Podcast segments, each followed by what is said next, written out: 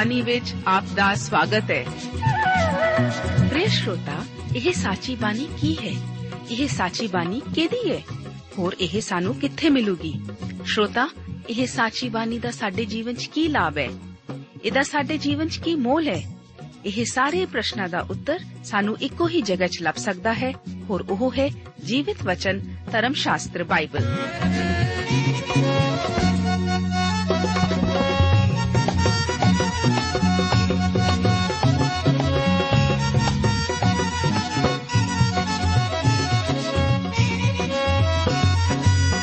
ਧਰਮ ਸ਼ਾਸਤਰ ਬਾਈਬਲ।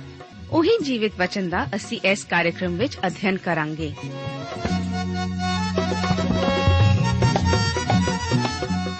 ਤੇ ਹੁਣ ਪਵਿੱਤਰ ਸ਼ਾਸਤਰ ਬਾਈਬਲ ਦਾ ਅਧਿਐਨ ਸ਼ੁਰੂ ਕਰਨ ਤੋਂ ਪਹਿਲਾਂ, ਆਈਏ ਅਸੀਂ ਆਪਣੇ ਮਨਾਂ ਨੂੰ ਤਿਆਰ ਕਰੀਏ ਇਸ ਭਜਨ ਦੁਆਰਾ।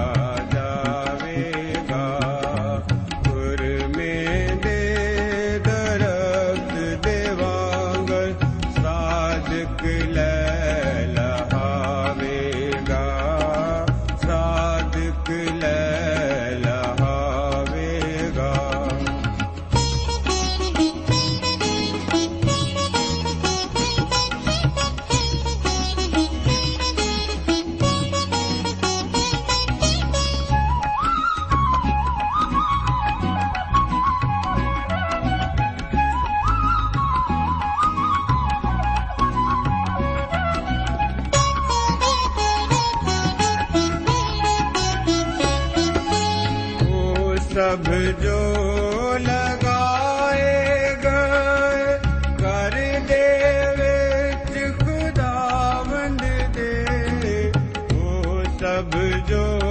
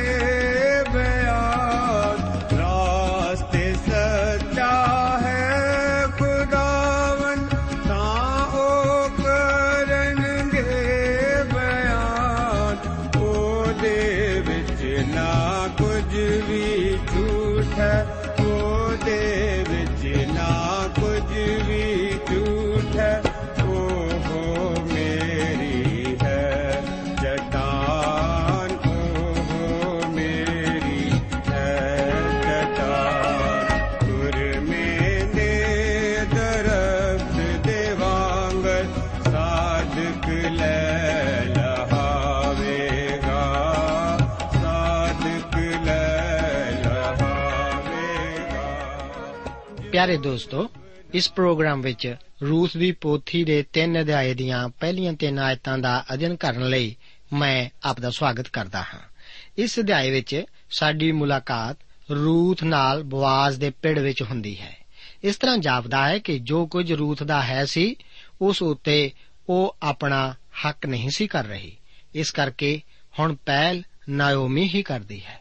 ਅਸੀਂ ਗੌਰ ਕਰਾਂਗੇ ਕਿ ਉਹ ਤਾਂ ਇੱਕ ਅਕਸਰ ਜੋੜੇ ਬਣਾਉਣ ਵਾਲੀ ਹੀ ਹੈ। ਰੂਥ ਹੁਣ ਇੱਕ ਬਹੁਤ ਹੀ ਅਸਧਾਰਨ ਸਥਿਤੀ ਵਿੱਚ ਹੈ। ਜੋ ਕੁਝ ਇਸ ਅਧਿਆਏ ਵਿੱਚ ਵਾਪਰ ਰਿਹਾ ਹੈ, ਉਸ ਨੂੰ ਸਮਝਣ ਲਈ ਜ਼ਰੂਰੀ ਹੈ ਕਿ ਸਾਨੂੰ ਮੂਸਾ ਦੇ ਤੀਸਰੇ ਨਿਯਮ ਦਾ ਪਤਾ ਹੋਵੇ, ਜਿਸ ਨਾਲ ਸਾਡਾ ਵਾਹ ਹੁਣ ਪੈ ਰਿਹਾ ਹੈ ਅਤੇ ਜੋ ਕਿ ਸਾਨੂੰ ਬਹੁਤ ਅਨੋਖਾ ਹੀ ਜਾਪਦਾ ਹੈ। ਇੱਥੇ ਸਾਨੂੰ ਉਸ ਸਮੇਂ ਦੇ ਪਿੜ ਨੂੰ ਅਤੇ ਇਸ ਦੀ ਮਹੱਤਤਾ ਨੂੰ ਸਮਝਣਾ ਬਹੁਤ ਜ਼ਰੂਰੀ ਹੈ। ਹੋ ਸਕਦਾ ਹੈ ਕਿ ਉਹ ਨਿਯਮ ਜਿਨ੍ਹਾਂ ਉੱਤੇ ਅਸੀਂ ਹੁਣ ਵਿਚਾਰ ਕੀਤਾ ਹੈ, ਉਹ ਆਪ ਨੂੰ ਅਸਧਾਰਨ ਜਾਪਦੇ ਹੋਣ। ਪਰ ਹੁਣ ਅੱਗੇ ਇਹ ਨਿਯਮ ਵੱਲ ਧਿਆਨ ਦਿਓ। ਬੇਵਸਥਾ ਸਾਰ ਦੀ ਪੋਥੀ ਉਸ ਦਾ 25 ਅਧਿਆਏ, ਉਸ ਦੀਆਂ 5 ਤੋਂ ਲੈ ਕੇ 9 ਆਇਤਾਂ ਦੇ ਵਚਨ ਇਸ ਪ੍ਰਕਾਰ ਹਨ ਕਿ ਜੇਕਰ ਭਰਾ ਇਕੱਠੇ ਰਹਿੰਦੇ ਹੋਣ ਅਤੇ ਉਹਨਾਂ ਵਿੱਚੋਂ ਇੱਕ ਮਰ ਜਾਵੇ ਅਤੇ ਉਸ ਦਾ ਕੋਈ ਪੁੱਤਰ ਨਾ ਹੋਵੇ, ਤਾਂ ਮਰਨ ਵਾਲੇ ਦੀ ਤੀਵੀਂ ਬਾਹਰ ਕਿਸੇ ਓਪਰੇ ਮਨੁੱਖ ਨਾਲ ਨਾ ਵਿਆਹੀ ਜਾਵੇ। ਉਸ ਦੇ ਮਨੁੱਖ ਦਾ ਭਰਾ ਉਸ ਦੇ ਕੋਲ ਜਾਵੇ ਅਤੇ ਆਪਣੀ ਤੀਵੀਂ ਹੋਣ ਲਈ ਉਸ ਨੂੰ ਲੈ ਕੇ ਪਤੀ ਦੇ ਭਰਾ ਦਾ ਹੱਕ ਉਸ ਦੇ ਨਾਲ ਪੂਰਾ ਕਰੇ। ਤਾਂ ਐਉਂ ਹੋਵੇਗਾ ਕਿ ਜੇਠਾ ਜਿਹੜਾ ਉਹ ਜਣੇਗੀ, ਉਹਦੇ ਮਰੇ ਹੋਏ ਭਰਾ ਦੇ ਨਾਂ ਉਤੇ ਠਹਿਰਾਇਆ ਜਾਵੇ। ਤਾਂ ਜੋ ਉਹਦਾ ਨਾਂ ਇਸਰਾਇਲ ਵਿੱਚੋਂ ਮਿਟ ਨਾ ਜਾਵੇ। ਪਰ ਜੇਕਰ ਉਹ ਮਨੁੱਖ ਆਪਣੇ ਭਰਾ ਦੀ ਤੀਵੀਂ ਨੂੰ ਲੈਣਾ ਨਾ ਚਾਹੇ, ਤਾਂ ਉਸ ਦੇ ਭਰਾ ਦੀ ਤੀਵੀਂ ਬਜ਼ੁਰਗਾਂ ਦੇ ਕੋਲ ਫਾਟਕ ਉੱਤੇ ਜਾ ਕੇ ਆਖੇ, ਮੇਰੇ ਪਤੀ ਦਾ ਭਰਾ ਆਪਣੇ ਭਰਾ ਦਾ ਨਿਆਂ ਇਸਰਾਇਲ ਵਿੱਚ ਕਾਇਮ ਰੱਖਣ ਤੋਂ ਮੁੱਕਰਦਾ ਹੈ। ਉਹ ਮੇਰੇ ਪਤੀ ਦੇ ਭਰਾ ਦਾ ਹੱਕ ਮੇਰੇ ਨਾਲ ਪੂਰਾ ਨਹੀਂ ਕਰਦਾ। ਤਾਂ ਉਹਦੇ ਸ਼ਹਿਰ ਦੇ ਬਜ਼ੁਰਗ ਉਹਨੂੰ ਸੱਦ ਕੇ ਉਹਦੇ ਨਾਲ ਗੱਲ ਕਰਨ ਅਤੇ ਜੇ ਉਹ ਖੜਾ ਹੋ ਕੇ ਆਖੇ, ਮੈਂ ਉਸ ਨੂੰ ਲੈਣਾ ਨਹੀਂ ਚਾਹੁੰਦਾ, ਤਦ ਉਹਦੇ ਭਰਾ ਦੀ ਤੀਵੀਂ ਬਜ਼ੁਰਗਾਂ ਦੇ ਵੇਖਦਿਆਂ ਤੇ ਨੇੜੇ ਆਵੇ ਅਤੇ ਉਹਦੀ ਜੁੱਤੀ ਉਹਦੇ ਪੈਰਾਂ ਤੋਂ ਲਾ ਲਵੇ ਅਤੇ ਉਹਦੇ ਮੂੰਹ ਉਤੇ ਥੁੱਕੇ। ਤਦ ਉਹ ਉੱਤਰ ਦੇ ਕੇ ਆਖੇ, ਇਉਂ ਉਸ ਮਨੁੱਖ ਨਾਲ ਕੀਤਾ ਜਾਵੇਗਾ ਜਿਹੜਾ ਆਪਣੇ ਭਰਾ ਦਾ ਘਰਾਣਾ ਨਹੀਂ ਬਣਾਉਂਦਾ। ਦੋਸਤ, ਆਪ ਸਹਿਮਤ ਹੋਵੋਗੇ ਕਿ ਇਹ ਤਾਂ ਇੱਕ ਅਸਧਾਰਨ ਨਿਯਮ ਹੀ ਹੈ। ਜਿੱਥੇ ਤੱਕ ਮੈਂ ਜਾਣਦਾ ਹਾਂ, ਸਿਰਫ ਇਹ ਰੂਥ ਨਾਂ ਦੀ ਛੋਟੀ ਪੁਸਤਕ ਹੀ ਇਸ ਦਾ ਧਰਮ ਸ਼ਾਸਤਰ ਵਿੱਚ ਇੱਕ ਮਿਸਾਲ ਪੇਸ਼ ਕਰਦੀ ਹੈ। ਪਰ ਇਹ ਸੱਚਮੁੱਚ ਕਈ ਵਾਰ ਲਾਗੂ ਵੀ ਕੀਤਾ ਗਿਆ ਹੋਵੇਗਾ, ਕਿਉਂਕਿ ਜਦੋਂ ਵੀ ਕੋਈ ਮਨੁੱਖ ਬੇਔਲਾਦ ਮਰ ਜਾਵੇ, ਤਾਂ ਇਹ ਲਾਗੂ ਕੀਤਾ ਜਾਂਦਾ ਸੀ। ਇਸ ਤਰ੍ਹਾਂ ਅਸੀਂ ਦੇਖ ਸਕਦੇ ਹਾਂ ਕਿ ਇਹ ਅਸਧਾਰਨ ਨਿਯਮ ਇੱਕ ਵਿਧਵਾ ਨੂੰ ਇੱਕ ਬਹੁਤ ਹੀ ਉੱਚਿਤ ਸਥਾਨ ਪ੍ਰਦਾਨ ਕਰਦਾ ਸੀ। ਇਹ ਉਸ ਦੇ ਸਥਾਨ ਨੂੰ ਬਿਲਕੁਲ ਬਦਲ ਕੇ ਰੱਖ ਦਿੰਦਾ ਸੀ। ਉਹ ਹੁਣ ਆਪਣੇ ਪਤੀ ਦੇ ਭਰਾਵਾਂ ਵਿੱਚੋਂ ਇੱਕ ਉੱਤੇ ਦਾਵਾ ਕਰ ਸਕਦੀ ਸੀ। ਅਸਲ ਵਿੱਚ ਇਹ ਤਾਂ ਉਸ ਦੇ ਮਰੇ ਹੋਏ ਪਤੀ ਦੇ ਪ੍ਰਤੀ ਉਸ ਦੀ ਜ਼ਿੰਮੇਵਾਰੀ ਸੀ। ਅਸੀਂ ਪੂਰੀ ਤਰ੍ਹਾਂ ਸਮਝ ਸਕਦੇ ਹਾਂ ਕਿ ਇਹ ਨਿਯਮ ਪਰਿਵਾਰਾਂ ਨੂੰ ਉਸ ਜ਼ਮਾਨੇ ਵਿੱਚ ਇਕੱਠਿਆਂ ਬਣੀ ਰੱਖਦਾ ਸੀ। ਇਹ ਇੱਕ ਪਰਿਵਾਰ ਦੇ ਹਰ ਇੱਕ ਮੈਂਬਰ ਦੀ ਇਸ ਵਿੱਚ ਰੁਚੀ ਪੈਦਾ ਕਰਦਾ ਸੀ ਕਿ ਉਹਨਾਂ ਦਾ ਦੂਸਰਾ ਭਰਾ ਕਿੱਧਰ ਜਾਂਦਾ ਹੈ, ਕਿਉਂਕਿ ਦੂਸਰੇ ਭਰਾ ਵੀ ਇਹੋ ਜਿਹੀ ਸਥਿਤੀ ਵਿੱਚ ਸ਼ਾਮਲ ਹੁੰਦੇ ਸਨ। ਇਹ ਨਿਯਮ ਪਰਮੇਸ਼ਰ ਵੱਲੋਂ ਹੀ ਇੱਕ ਇੰਤਜ਼ਾਮ ਸੀ। ਇਸ ਵਿੱਚ ਦੋ ਉਦੇਸ਼ ਸਾਫ਼-ਸਾਫ਼ ਦਿਖਾਈ ਦਿੰਦੇ ਹਨ। ਹੋ ਸਕਦਾ ਹੈ ਕਿ ਹੋਰ ਵੀ ਇਸ ਵਿੱਚ ਸ਼ਾਮਲ ਹੋਣ। ਪਹਿਲਾ ਇਹ ਹੈ ਕਿ ਪਰਮੇਸ਼ਵਰ ਇਸ ਦੁਆਰਾ ਔਰਤਪਨ ਦੀ ਸੁਰੱਖਿਆ ਕਰਨ ਦੀ ਇੱਛਾ ਰੱਖਦਾ ਸੀ। ਆਪ ਇਸ ਬਾਰੇ ਸਮਝ ਸਕਦੇ ਹੋ ਕਿ ਜੇਕਰ ਉਸ ਦਾ ਪਤੀ ਮਰ ਜਾਵੇ ਅਤੇ ਉਸ ਲਈ ਇੱਕ ਖੇਤੀ ਜਾਂ ਫਾਰਮ, ਅੰਗੂਰੀ ਬਾਗ ਜਾਂ ਭੇਡਾਂ ਦਾ ਇੱਜੜ ਛੱਡ ਜਾਵੇ ਤਾਂ ਉਸ ਲਈ ਇਹ ਸਭ ਸੰਭਾਲਣਾ ਮੁਸ਼ਕਲ ਹੋਵੇਗਾ। ਇਸ ਕਰਕੇ ਉਹ ਔਰਤ ਤੁਰੰਤ ਇੱਕ ਭਰਾ ਜਾਂ ਨੇੜਦਾਰ ਛਡਾਉਣ ਵਾਲੇ ਉੱਤੇ ਦਾਵਾ ਕਰ ਸਕਦੀ ਸੀ ਅਤੇ ਉਸ ਵਿਅਕਤੀ ਨੂੰ ਇਹ ਫੈਸਲਾ ਕਰਨਾ ਹੀ ਪੈਂਦਾ ਸੀ। ਜੇਕਰ ਉਹ ਮਨੁੱਖ ਉਸ ਨੂੰ ਕਬੂਲ ਨਾ ਕਰੇ, ਤਾਂ ਉਹ ਔਰਤ ਉਸ ਨੂੰ ਖਟਹਿਰੇ ਵਿੱਚ ਖੜਾ ਕਰ ਸਕਦੀ ਸੀ। ਜੇਕਰ ਅਦਾਲਤ ਵਿੱਚ ਵੀ ਉਸ ਮਨੁੱਖ ਨੂੰ ਉਸ ਤੀਵੀਂ ਨੂੰ ਕਬੂਲ ਕਰਨਾ ਨਾ ਕਰੇ, ਤਾਂ ਉਹ ਉਸ ਦੀ ਜੁੱਤੀ ਲਾ ਲੈਂਦੀ ਅਤੇ ਉਸ ਦੇ ਮੂੰਹ ਉੱਤੇ ਥੁੱਕਦੀ ਸੀ। ਇਸ ਦਾ ਭਾਵ ਮੇਰੇ ਦੋਸਤ ਉਸ ਵਿਅਕਤੀ ਦੀ ਬੇਇੱਜ਼ਤੀ ਕਰਨ ਤੋਂ ਹੁੰਦਾ ਸੀ ਅਤੇ ਕੋਈ ਵੀ ਵਿਅਕਤੀ ਇਸੋ ਜਿਹੀ ਗਿਰਨ ਲਈ ਇੰਨਾ ਗਿਰ ਜਾਣ ਦੀ ਆਦਤ ਨਹੀਂ ਰੱਖਦਾ। ਕਦੇ-ਕਦੇ ਆਪ ਹੈਰਾਨ ਹੁੰਦੇ ਹੋਵੋਗੇ ਕਿ ਜੇਕਰ ਆਦਮੀ ਨੂੰ ਮੌਕਾ ਮਿਲੇ, ਪਰ ਉਸ ਲਈ ਕੋਈ ਮੌਕਾ ਨਹੀਂ ਸੀ ਹੁੰਦਾ। ਇਹ ਤਾਂ ਜ਼ਰੂਰ ਨਿਸ਼ਚਿਤ ਹੁੰਦਾ ਸੀ। ਦੂਸਰਾ ਕਾਰਨ ਇਸ ਨਿਯਮ ਦਾ ਇਹ ਸੀ ਕਿ ਪਰਮੇਸ਼ਵਰ ਜ਼ਮੀਨ ਸੰਬੰਧੀ ਅਧਿਕਾਰਾਂ ਦੀ ਰੱਖਿਆ ਕਰਨੀ ਚਾਹੁੰਦਾ ਸੀ। ਪਰਮੇਸ਼ਵਰ ਨੇ ਇਸرائیਲੀ ਕੌਮ ਨੂੰ ਹੀ ਸਿਰਫ ਫਿਲਸਤੀਨ ਦਾ ਦੇਸ਼ ਨਹੀਂ ਸੀ ਦਿੱਤਾ। ਉਸ ਨੇ ਹਰੇਕ ਗੋਤ ਨੂੰ ਹੀ ਇਸ ਦੇਸ਼ ਦਾ ਇੱਕ ਖਾਸ ਭਾਗ ਨਹੀਂ ਸੀ ਦਿੱਤਾ, ਪਰ ਉਸ ਨੇ ਹਰ ਵਿਅਕਤੀਗਤ ਘਰਾਣੇ ਨੂੰ ਵੀ ਇਸ ਦੇਸ਼ ਦੀ ਧਰਤੀ ਦਾ ਇੱਕ ਖਾਸ ਟੁਕੜਾ ਦਿੱਤਾ ਸੀ। ਹਰ ਘਰਾਣੇ ਕੋਲ ਆਪਣੀ ਆਪਣੀ ਭੂਮੀ ਸੀ। ਜਿਸ ਤਰ੍ਹਾਂ ਅਸੀਂ ਦੇਖਿਆ ਹੈ ਕਿ ਇੱਕ ਘਰਾਣਾ ਭੂਮੀ ਖੋ ਸਕਦਾ ਸੀ, ਪਰ ਆਨੰਦ ਦੇ ਵਰੇ ਇਹ ਆਪਣੇ ਆਪ ਹੀ ਇਸ ਦੇ ਅਸਲੀ ਮਾਲਕ ਕੋਲ ਵਾਪਸ ਚਲੇ ਜਾਵੇਗੀ। ਫਿਰ ਵੀ ਇੱਕ ਵਿਧਵਾ ਨੂੰ ਜ਼ਰੂਰ ਬਾਹਰ ਜਾ ਕੇ ਕਿਸੇ ਪਰਦੇਸੀ ਨਾਲ ਵਿਆਹ ਕਰਨਾ ਪੈਣਾ ਸੀ, ਜੋ ਕਿ ਉਸ ਦੀ ਜਾਇਦਾਦ ਦਾ ਮਾਲਕ ਬਣੇਗਾ। ਇਸ ਤਰ੍ਹਾਂ ਪਰਮੇਸ਼ਵਰ ਉਸ ਜਾਇਦਾਦ ਦੀ ਰੱਖਿਆ ਕਰਦਾ ਸੀ। ਇੱਕ ਨੇੜਦਾਰ ਹੀ ਹੋਣਾ ਚਾਹੀਦਾ ਸੀ ਜੋ ਉਸ ਨਾਲ ਵਿਆਹ ਕਰੇ ਤਾਂ ਕਿ ਇਹ ਸੰਭਵ ਹੋ ਸਕੇ ਕਿ ਉਸ ਦੇਸ਼ ਦੇ ਗੋਤ ਅਤੇ ਘਰਾਣੇ ਵਿੱਚ ਹੀ ਉਸ ਜਾਇਦਾਦ ਦੀ ਮਾਲਕੀ ਬਣੀ ਰਹੇ। ਹੁਣ ਤਾਂ ਸਾਨੂੰ ਇਹ ਇੱਕ ਅਨੋਖਾ ਨਿਯਮ ਹੀ ਜਾਪਦਾ ਹੈ, ਪਰ ਇਹੀ ਉਹ ਨਿਯਮ ਹੈ ਜੋ ਕਿ ਇਸਰਾਇਲ ਦੇਸ਼ ਵਿੱਚ ਉਸ ਸਮੇਂ ਲਾਗੂ ਹੁੰਦਾ ਸੀ। ਹੁਣ ਰੂਸ ਦੇ ਮਾਮਲੇ ਵਿੱਚ ਇਹ ਇੱਕ ਵਿਧਵਾ ਹੈ, ਜਿਸ ਕੋਲ ਕੋਈ ਬੱਚੇ ਨਹੀਂ ਹਨ ਅਤੇ ਜੋ ਜਾਇਦਾਦ ਉਸ ਦੇ ਪਤੀ ਦੀ ਸੀ, ਉਹ ਖੋ ਚੁੱਕੀ ਹੈ, ਕਿਉਂਕਿ ਉਹ ਅਤੇ ਨਾਇਓਮੀ ਤਾਂ ਗਰੀਬੀ ਦੀਆਂ ਸ਼ਿਕਾਰ ਹੋ ਚੁੱਕੀਆਂ ਹਨ। ਉਸ ਨੂੰ ਬੋਆਜ਼ ਉੱਤੇ ਆਪਣਾ ਦਾਵਾ ਕਰਨ ਦਾ ਪੂਰਾ ਪੂਰਾ ਅਧਿਕਾਰ ਹੈ, ਕਿਉਂਕਿ ਉਹ ਉਸ ਦਾ ਨੇੜਦਾਰ ਸਾਖ ਹੈ। ਅਸਲ ਵਿੱਚ ਇਹ ਵਿਅਕਤੀ ਬਵਾਜ਼ ਹੁਣ ਪਸੀਨੋ ਪਸੀਨਾ ਹੋ ਰਿਹਾ ਹੈ। ਉਹ ਉਸ ਨੂੰ ਆਪਣੀ ਪਤਨੀ ਨਹੀਂ ਬਣਾ ਸਕਦਾ। ਇਹ ਤਾਂ ਰੂਥ ਹੀ ਚੱਕਣ ਚੁੱਕ ਰਹੀ ਹੈ। ਉਸੇ ਨੂੰ ਹੀ ਬਵਾਜ਼ ਨੂੰ ਆਪਣਾ ਪਤੀ ਬਣਾਉਣਾ ਪਵੇਗਾ। ਕੁਝ ਚਿਰ ਬਾਅਦ ਅਸੀਂ ਜਾਣਾਂਗੇ ਕਿ ਇਹ ਇੱਕ ਹੋਰ ਨੇੜਦਾਰ ਸਾਖ ਸੀ, ਜੋ ਕਿ ਅਸਲ ਵਿੱਚ ਬਵਾਜ਼ ਨਾਲੋਂ ਵੀ ਨੇੜੇ ਦਾ ਸੀ ਅਤੇ ਜੇਕਰ ਰੂਥ ਚਾਹੁੰਦੀ ਤਾਂ ਉਸ ਉੱਤੇ ਆਪਣਾ ਦਾਵਾ ਕਰ ਸਕਦੀ ਸੀ। ਬਵਾਜ਼ ਨਹੀਂ ਸੀ ਜਾਣਦਾ ਕਿ ਉਹ ਕਿਸ ਉੱਤੇ ਆਪਣਾ ਦਾਵਾ ਕਰੇਗੀ। ਇਸੇ ਕਰਕੇ ਬਵਾਜ਼ ਨੂੰ ਉਨਾ ਚਿਰ ਜ਼ਰੂਰ ਹੀ ਇੰਤਜ਼ਾਰ ਕਰਨੀ ਪੈਣੀ ਸੀ, ਜਿੰਨਾ ਚਿਰ ਰੂਥ ਪਹਿਲ ਨਹੀਂ ਸੀ ਕਰਦੀ। ਹੁਣ ਕਿਉਂਕਿ ਰੂਥ ਪਹਿਲ ਨਹੀਂ ਕਰ ਰਹੀ, ਇਸ ਕਰਕੇ ਨਾਇਓਮੀ ਆਪਣੀ ਜ਼ਿੰਮੇਵਾਰੀ ਸੰਭਾਲਦੀ ਹੋਈ ਰੂਥ ਨੂੰ ਆਖਦੀ ਹੈ ਕਿ ਉਸ ਨੂੰ ਹੀ ਇਸ ਮਨੁੱਖ ਨੂੰ ਜਾਣਨ ਲਈ ਕੁਝ ਕਰਨਾ ਪਵੇਗਾ, ਕਿ ਤੂੰ ਉਸ ਨੂੰ ਨੇੜਦਾਰ ਛਡਾਉਣ ਵਾਲੇ ਵਜੋਂ ਬਣਾਉਣਾ ਚਾਹੁੰਦੀ ਹੈ। ਹੁਣ ਅਸੀਂ ਇੱਕ ਬਹੁਤ ਅਨੋਖੀ ਵਿਧੀ ਨੂੰ ਵੇਖਣ ਜਾ ਰਹੇ ਹਾਂ। ਇਸ ਨੂੰ ਸਮਝਣ ਲਈ ਉਸ ਸਮੇਂ ਦੇ ਪਿੜ ਨੂੰ ਸਮਝਣਾ ਬਹੁਤ ਜ਼ਰੂਰੀ ਹੈ। ਗੌਰ ਕਰੋ ਕਿ ਪਰਮੇਸ਼ਵਰ ਨੇ ਇਹਨਾਂ ਲੋਕਾਂ ਲਈ ਅਦਭੁਤ ਇੰਤਜ਼ਾਮ ਕੀਤਾ ਸੀ। ਕਿਉਂਕਿ ਇਹ ਲੋਕ ਖੇਤੀਬਾੜੀ ਦਾ ਧੰਦਾ ਕਰਦੇ ਸਨ। ਇਸੇ ਕਰਕੇ ਕਈ ਨਿਯਮ ਅਕਸਰ ਖੇਤੀਬਾੜੀ ਨਾਲ ਹੀ ਸੰਬੰਧਿਤ ਸਨ। ਮੂਸਾ ਦੀ ਵਿਵਸਥਾ ਸਿਰਫ ਇਸرائیਲੀ ਲੋਕਾਂ ਨਾਲ ਹੀ ਸੰਬੰਧਿਤ ਨਾ ਹੋ ਕੇ ਉਸ ਧਰਤੀ ਨਾਲ ਵੀ ਜੁੜੀ ਹੋਈ ਸੀ। ਇਸ ਕਰਕੇ ਇੱਥੇ ਇੱਕ ਨਿਯਮ ਦਾ ਉਲੇਖ ਹੈ ਜੋ ਕਿ ਉਸ ਸਮੇਂ ਦੇ ਪਿੜ ਅਤੇ ਕੰਮ ਦੀਆਂ ਰੀਤਾਂ ਨਾਲ ਸੰਬੰਧਿਤ ਹੈ। ਆਮ ਤੌਰ ਤੇ ਇੱਕ ਪਿੜ ਇੱਕ ਪਹਾੜੀ ਦੀ ਟੀਸੀ ਉੱਤੇ ਬਣਾਇਆ ਜਾਂਦਾ ਸੀ ਤਾਂ ਕਿ ਉੱਚੇ ਥਾਂ ਉੱਤੇ ਹਵਾ ਲੱਗ ਸਕੇ, ਜੋ ਕਿ ਕਣਕ ਜਾਂ ਜੌਆਂ ਨੂੰ ਗਾਉਣ ਤੋਂ ਬਾਅਦ ਇਸ ਵਿੱਚੋਂ ਤੂੜੀ ਨੂੰ ਉਡਾ ਕੇ ਦੂਰ ਕਰ ਸਕੇ। ਇਹ ਚਵੱਚੇ ਦੇ ਸਥਾਨ ਤੋਂ ਬਿਲਕੁਲ ਉਲਟ ਥਾਂ ਉੱਤੇ ਹੁੰਦਾ ਸੀ, ਕਿਉਂਕਿ ਇੱਕ ਚਵੱਚਾ ਪਹਾੜ ਦੇ ਪੈਰਾਂ ਹੇਠਾਂ ਬਣਾਇਆ ਜਾਂਦਾ ਸੀ, ਕਿਉਂਕਿ ਅੰਗੂਰਾਂ ਨੂੰ ਚੁੱਕ ਕੇ ਪਹਾੜ ਤੋਂ ਥੱਲੇ ਲਿਆਉਣਾ ਆਸਾਨ ਸੀ। ਅਤੇ ਉੱਪਰ ਟੀਸੀ ਉੱਤੇ ਲਿਜਾਣਾ ਹਮੇਸ਼ਾ ਮੁਸ਼ਕਲ ਹੁੰਦਾ ਸੀ। ਆਪ ਨੂੰ ਯਾਦ ਹੋਵੇਗਾ ਕਿ ਚਵੱਚਾ ਹੀ ਉਹ ਅਜਿਹਾ ਸਥਾਨ ਸੀ ਜਿੱਥੇ ਕਿ ਗਿਦਾਉਨ ਫਸਲ ਨੂੰ ਗਾ ਰਿਹਾ ਸੀ।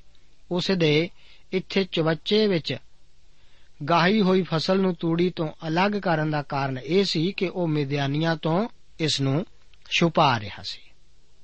ਕਿਉਂਕਿ ਉਹ ਇਸرائیਲੀਆਂ ਦੀਆਂ ਫਸਲਾਂ ਨੂੰ ਲੁੱਟ ਲੈਂਦੇ ਸਨ। ਜੋ ਹੋਵਾ ਦਾ ਦੂਤ ਉਸ ਨੂੰ ਆਣ ਕੇ ਆਖਦਾ ਹੈ हे ਸੂਰਵੀਰ ਯੋਧਾ, ਇਸ ਸਮੇਂ ਗਿਦਾਉਨ ਮੌਤ ਤੋਂ ਡਰਦਾ ਚਵੱਚੇ ਵਿੱਚ ਸੀ, ਜਦੋਂ ਕਿ ਉਸ ਨੂੰ ਅਸਲ ਵਿੱਚ ਪਹਾੜ ਦੀ ਟੀਸੀ ਉੱਤੇ ਹੋਣਾ ਚਾਹੀਦਾ ਸੀ। ਆਪ ਉਸ ਦੀ ਨਿਰਾਸ਼ਾ ਦਾ ਅੰਦਾਜ਼ਾ ਲਗਾ ਸਕਦੇ ਹੋ, ਜਦੋਂ ਉਹ ਬਿਨਾਂ ਹਵਾ ਦੇ ਕਿਸ ਤਰ੍ਹਾਂ ਦਾਣਿਆਂ ਵਿੱਚੋਂ ਤੂੜੀ ਅਲੱਗ ਕਰਦਾ ਹੋਇਆ ਤੂੜੀ ਨਾਲ ਆਪਣੇ ਆਪ ਨੂੰ ਭਰ ਰਿਹਾ ਹੋਵੇਗਾ। ਮੇਰਾ ਵਿਚਾਰ ਹੈ ਕਿ ਜਦੋਂ ਦੂਤ ਨੇ ਉਸ ਨੂੰ ਸੂਰਵੀਰ ਯੋਧਾ ਕਹਿ ਕੇ ਪੁਕਾਰਿਆ ਹੋਵੇਗਾ ਤਦ ਉਸਨੇ ਜ਼ਰੂਰ ਇਧਰ-ਉਧਰ ਦੇਖਿਆ ਹੋਵੇਗਾ ਕਿ ਕੌਣ ਹੈ ਉਹ ਯੋਧਾ ਜਿਸ ਨੂੰ ਕੋਈ ਆਵਾਜ਼ ਦੇ ਰਿਹਾ ਹੈ, ਕਿਉਂਕਿ ਉਹ ਆਪ ਤਾਂ ਡਰਦਾ ਹੋਇਆ ਕੰਬ ਰਿਹਾ ਸੀ। ਫਿਰ ਦੂਤ ਨੂੰ ਦੇਖ ਕੇ ਕਿਹਾ ਹੋਵੇਗਾ ਕੌਣ? ਮੈਂ? ਤੈਨੂੰ? ਮੈਨੂੰ ਸੂਰਵੀਰ ਜੋਦਾ ਕਹਿਣ ਦੀ ਜ਼ਰੂਰਤ ਨਹੀਂ ਹੈ। ਮੈਂ ਤਾਂ ਸਭ ਤੋਂ ਵੱਡਾ ਡਰਪੋਕ ਹਾਂ। ਦੋਸਤ, ਸੱਚਮੁੱਚ ਉਹ ਇਹੋ ਜਿਹਾ ਹੀ ਤਾਂ ਸੀ ਪਰ ਪਰਮੇਸ਼ਵਰ ਦਾ ਧੰਨਵਾਦ ਹੋਵੇ ਕਿ ਉਹ ਪਰਮੇਸ਼ਵਰ ਨੂੰ ਸਮਰਪਿਤ ਇੱਕ ਡਰਪੋਕ ਨੂੰ ਵੀ ਇਸਤੇਮਾਲ ਕਰ ਸਕਦਾ ਹੈ ਅਤੇ ਇਸ ਡਰਪੋਕ ਮਨੁੱਖ ਨੇ ਆਪਣੇ ਆਪ ਨੂੰ ਪਰਮੇਸ਼ਵਰ ਦੇ ਸਮਰਪਿਤ ਕੀਤਾ ਸੀ। ਤਦ ਉਹ ਮਹਿਜ਼ 300 ਮਨੁੱਖਾਂ ਨਾਲ ਮਿਦਿਆਨੀਆਂ ਉਤੇ ਫਤਿਹ ਪਾ ਸਕਿਆ ਸੀ। ਇਹ ਅੱਜ ਸਾਡੇ ਵਿੱਚੋਂ ਕਈਆਂ ਵਾਸਤੇ ਕਿੰਨੇ ਉਤਸ਼ਾਹ ਦੀ ਗੱਲ ਹੋਣੀ ਚਾਹੀਦੀ ਹੈ।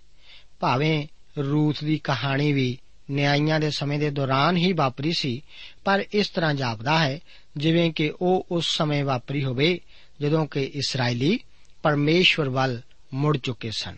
ਯਾਦ ਕਰੋ ਕਿ ਜਦੋਂ ਨਾਇਓਮੀ ਅਜੇ ਮੁਆਬ ਵਿੱਚ ਹੀ ਸੀ, ਤਦ ਉਸਨੇ ਸੁਣਿਆ ਸੀ ਕਿ ਬੈਤਲਹਿਮ ਵਿਚਲਾ ਅਕਾਲ ਖਤਮ ਹੋ ਚੁੱਕਾ ਹੈ, ਜੋ ਕਿ ਪਰਮੇਸ਼ਰ ਵੱਲੋਂ ਇਸرائیਲੀਆਂ ਦੀ ਨਾਫਰਮਾਨੀ ਕਰਕੇ ਭੇਜੀ ਹੋਈ ਸਜ਼ਾ ਹੀ ਸੀ। ਸ਼ਾਇਦ ਹੁਣ ਇਸਰਾਇਲ ਵਿੱਚ ਸ਼ਾਂਤੀ ਅਤੇ ਖੁਸ਼ਹਾਲੀ ਪਰਤ ਚੁੱਕੀ ਸੀ। ਇਸੇ ਕਰਕੇ ਹੋ ਸਕਦਾ ਹੈ ਕਿ ਪਿੜ ਹੁਣ ਪਹਾੜ ਦੀ ਟੀਸੀ ਉੱਤੇ ਹੋਵੇ। ਇਹ ਪਿੜ ਮਿੱਟੀ ਨੂੰ ਇਸ ਤਰ੍ਹਾਂ ਸਖਤ ਅਤੇ ਪੱਧਰੀ ਸਤਾ ਬਣਾ ਕੇ ਤਿਆਰ ਕੀਤਾ ਜਾਂਦਾ ਸੀ ਅਤੇ ਇਸ ਦੇ ਗੋਲਾਕਾਰ ਆਕਾਰ ਦੇ ਆਲੇ ਦੁਆਲੇ ਪੱਥਰ ਲਗਾ ਕੇ ਇਸ ਨੂੰ ਘੇਰਿਆ ਜਾਂਦਾ ਹੁੰਦਾ ਸੀ।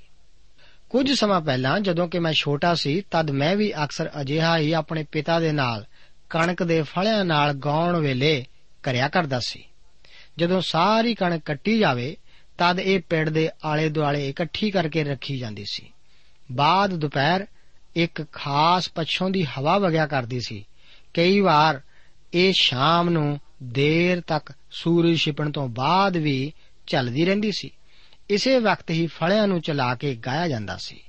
ਗਾਉਣ ਤੋਂ ਬਾਅਦ ਤੰਗਲੀ ਨਾਲ ਇਸ ਗਾਹ ਨੂੰ ਉਡਾਇਆ ਜਾਂਦਾ ਸੀ ਤਾਂ ਕਿ ਤੂੜੀ ਨੂੰ ਦਾਣਿਆਂ ਤੋਂ ਵੱਖਰਾ ਕੀਤਾ ਜਾ ਸਕੇ। ਜਦੋਂ ਇਹ ਉਡਾਈ ਦਾ ਕੰਮ ਖਤਮ ਹੋ ਜਾਵੇ, ਤਦ ਇੱਕ ਧਾਰਮਿਕ ਪਰਵ ਦੇ ਲਈ ਸਾਰੇ ਪਰਿਵਾਰ ਆਪਣੇ ਪਿੜਾਂ ਦੇ ਦੁਆਲੇ ਇਕੱਠੇ ਹੋ ਜਾਂਦੇ ਸਨ। ਇਸ ਦਾ ਅਰਥ ਹੈ ਕਿ ਉੱਥੇ ਬਹੁਤ ਸਾਰੇ ਲੋਕ ਹੋਣਗੇ। ਇਸ ਜਸ਼ਨ ਤੋਂ ਬਾਅਦ ਮਨੁੱਖ ਉਸ ਪਿੜ ਦੇ ਆਲੇ ਦੁਆਲੇ ਹੀ ਸੌ ਜਾਂਦੇ ਸਨ। ਉਹ ਆਪਣੇ ਸਿਰ ਬੋਲ ਵੱਲ ਅਤੇ ਪੈਰ ਬਾਹਰ ਵੱਲ ਕਰਕੇ ਸੌਂਦੇ ਸਨ।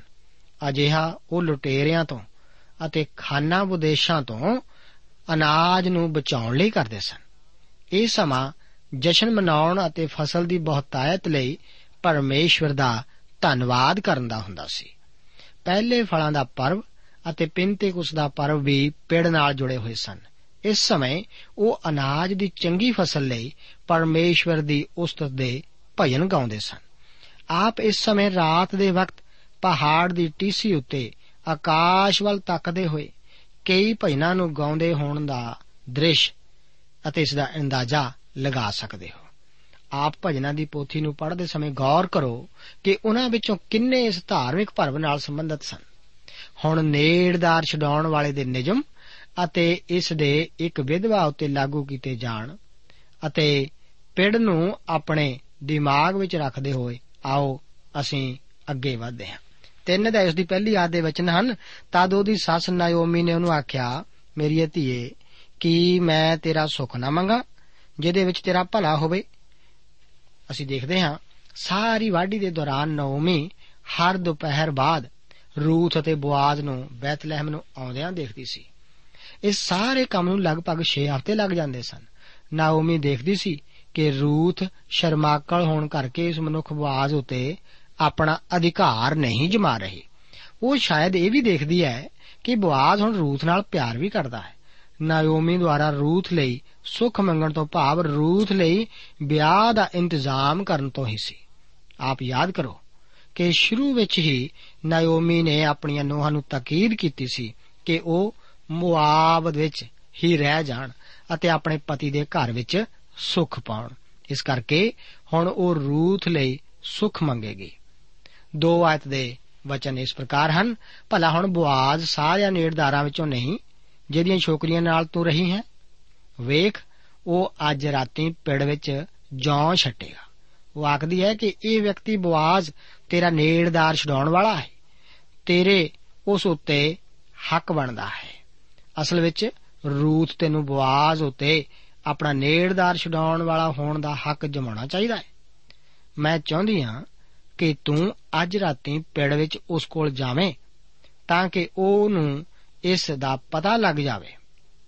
ਤਿੰਨ ਦੇ ਉਸ ਦੀ ਤਿੰਨ ਆਦੇ ਵਚਨ ਹਨ, ਸੋ ਤੂੰ ਇਸ਼ਨਾਨ ਕਰ ਅਤੇ ਤੇਲ ਲਾ ਅਤੇ ਆਪਣੇ ਲੀੜੇ ਪਾ ਕੇ ਪੇੜ ਵੱਲ ਉਤਰ ਜਾ ਅਤੇ ਜਦ ਉਹ ਖਾ ਪੀ ਨਾ ਚੁਕੇ, ਤਦ ਤੋੜੀ ਆਪਣਾ ਆਪ ਉਸ ਮਨੁੱਖ ਨੂੰ ਨਾ ਜੜਾ ਉਹ ਰੂਥ ਨੂੰ ਧਾਰਮਿਕ ਪਰਵ ਦੇ ਜਸ਼ਨ ਨੂੰ ਸਮਾਪਤ ਹੋਣ ਤੱਕ ਇੰਤਜ਼ਾਰ ਕਰਨ ਨੂੰ ਆਖਦੀ ਹੈ।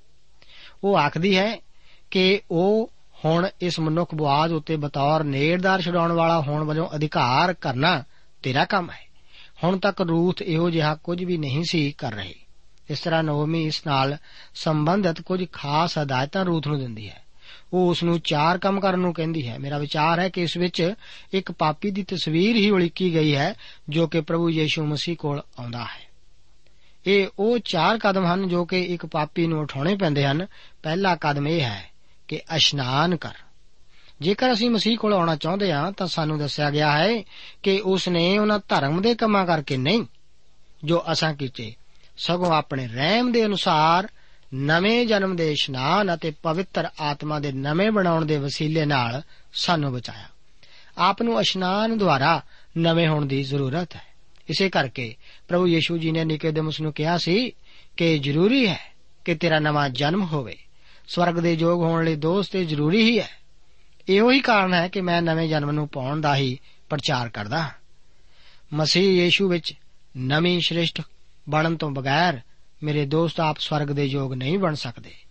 ਜਦੋਂ ਤੱਕ ਪਵਿੱਤਰ ਆਤਮਾ ਸਾਨੂੰ ਨਵੇਂ ਨਾ ਬਣਾਵੇ, ਇਸ ਕਰਕੇ ਨਾਇਓਮੀ ਰੂਥ ਨੂੰ ਆਖਦੀ ਹੈ ਕਿ ਤੂੰ ਖੇਤਾਂ ਵਿੱਚ ਸਖਤ ਮਿਹਨਤ ਕਰਦੀ ਆਈ ਹੈ, ਇਸ ਕਰਕੇ ਇਸ਼ਨਾਨ ਕਰ ਲੈ। ਇਹੋ ਹੀ ਪਹਿਲਾ ਕਦਮ ਹੈ। ਦੂਸਰਾ ਕੰਮ ਜੋ ਨਾਓਮੀ ਰੂਥ ਨੂੰ ਕਰਨ ਨੂੰ ਕਹਿੰਦੀ ਹੈ, ਉਹ ਹੈ ਤੇਲ ਲਾ। ਵਿਧਵਾ ਹੋਣ ਕਰਕੇ ਹੁਣ ਉਹ ਆਪਣੇ ਆਪ ਨੂੰ ਸ਼ਿੰਗਾਰਦੀ ਨਹੀਂ ਸੀ, ਨਾ ਹੀ ਆਕਰਸ਼ਕ ਬਣਾਉਂਦੀ ਸੀ, ਪਰ ਹੁਣ ਉਹ ਦੇਖਦੀ ਹੈ ਕਿ ਕੋਈ ਉਸ ਵਿੱਚ ਦਿਲਚਸਪੀ ਰੱਖਦਾ ਹੈ। ਇਸ ਕਰਕੇ ਨਾਓਮੀ ਆਖਦੀ ਹੈ, ਤੇਲ ਲਾ। ਪਰਮੇਸ਼ਵਰ ਦੇ ਜਨ ਬਣਨ ਵਕਤ ਅਸੀਂ ਨਿਆਣੇ ਹੀ ਹੁੰਦੇ ਹਾਂ। ਪਰ ਸਾਨੂੰ ਦੇਵੀ ਸੱਚਾਈ ਨੂੰ ਸਮਝਣ ਲਈ ਪੂਰੇ ਡੀਲ ਡੋਲ ਵਾਲੇ ਮਿਆਰ ਤੱਕ ਵੀ ਲਿਆਇਆ ਜਾਂਦਾ ਹੈ। ਇਸੇ ਕਰਕੇ ਪਹਿਲਾ ਯੋਹੰਨਾ ਦੀ ਪੱਤਰੀ, ਉਸ ਦਾ 2 ਅਧਿਆਇ, ਉਸ ਦੀ 20 ਆਇਤ ਵਿੱਚ ਪਰਮੇਸ਼ਰ ਦੀ ਬਾਣੀ ਦੱਸਦੀ ਹੈ ਕਿ ਤੁਸੀਂ ਉਹਦੀ ਵੱਲ ਜੋ ਪਵਿੱਤਰ ਹੈ, ਮਸਾ ਕੀਤੇ ਗਏ ਹੋ ਅਤੇ ਸਭ ਕੁਝ ਜਾਣਦੇ ਹੋ। ਸੱਚਮੁੱਚ ਸਾਨੂੰ ਪਰਮੇਸ਼ਰ ਦੇ ਆਤਮਾ ਦੁਆਰਾ ਸਿਖਾਏ ਜਾਣ ਦੀ ਜ਼ਰੂਰਤ ਹੈ। ਦੋਸਤ, ਸਿਰਫ ਇਸੇ ਤਰ੍ਹਾਂ ਹੀ ਅਸੀਂ ਪਰਮੇਸ਼ਰ ਦੇ ਵਚਨ ਨੂੰ ਸਮਝ ਸਕਦੇ ਹਾਂ। ਉਹੀ ਆਤਮਿਕ ਗੱਲਾਂ ਸਾਨੂੰ ਸਮਝਾਉਂਦਾ ਹੈ।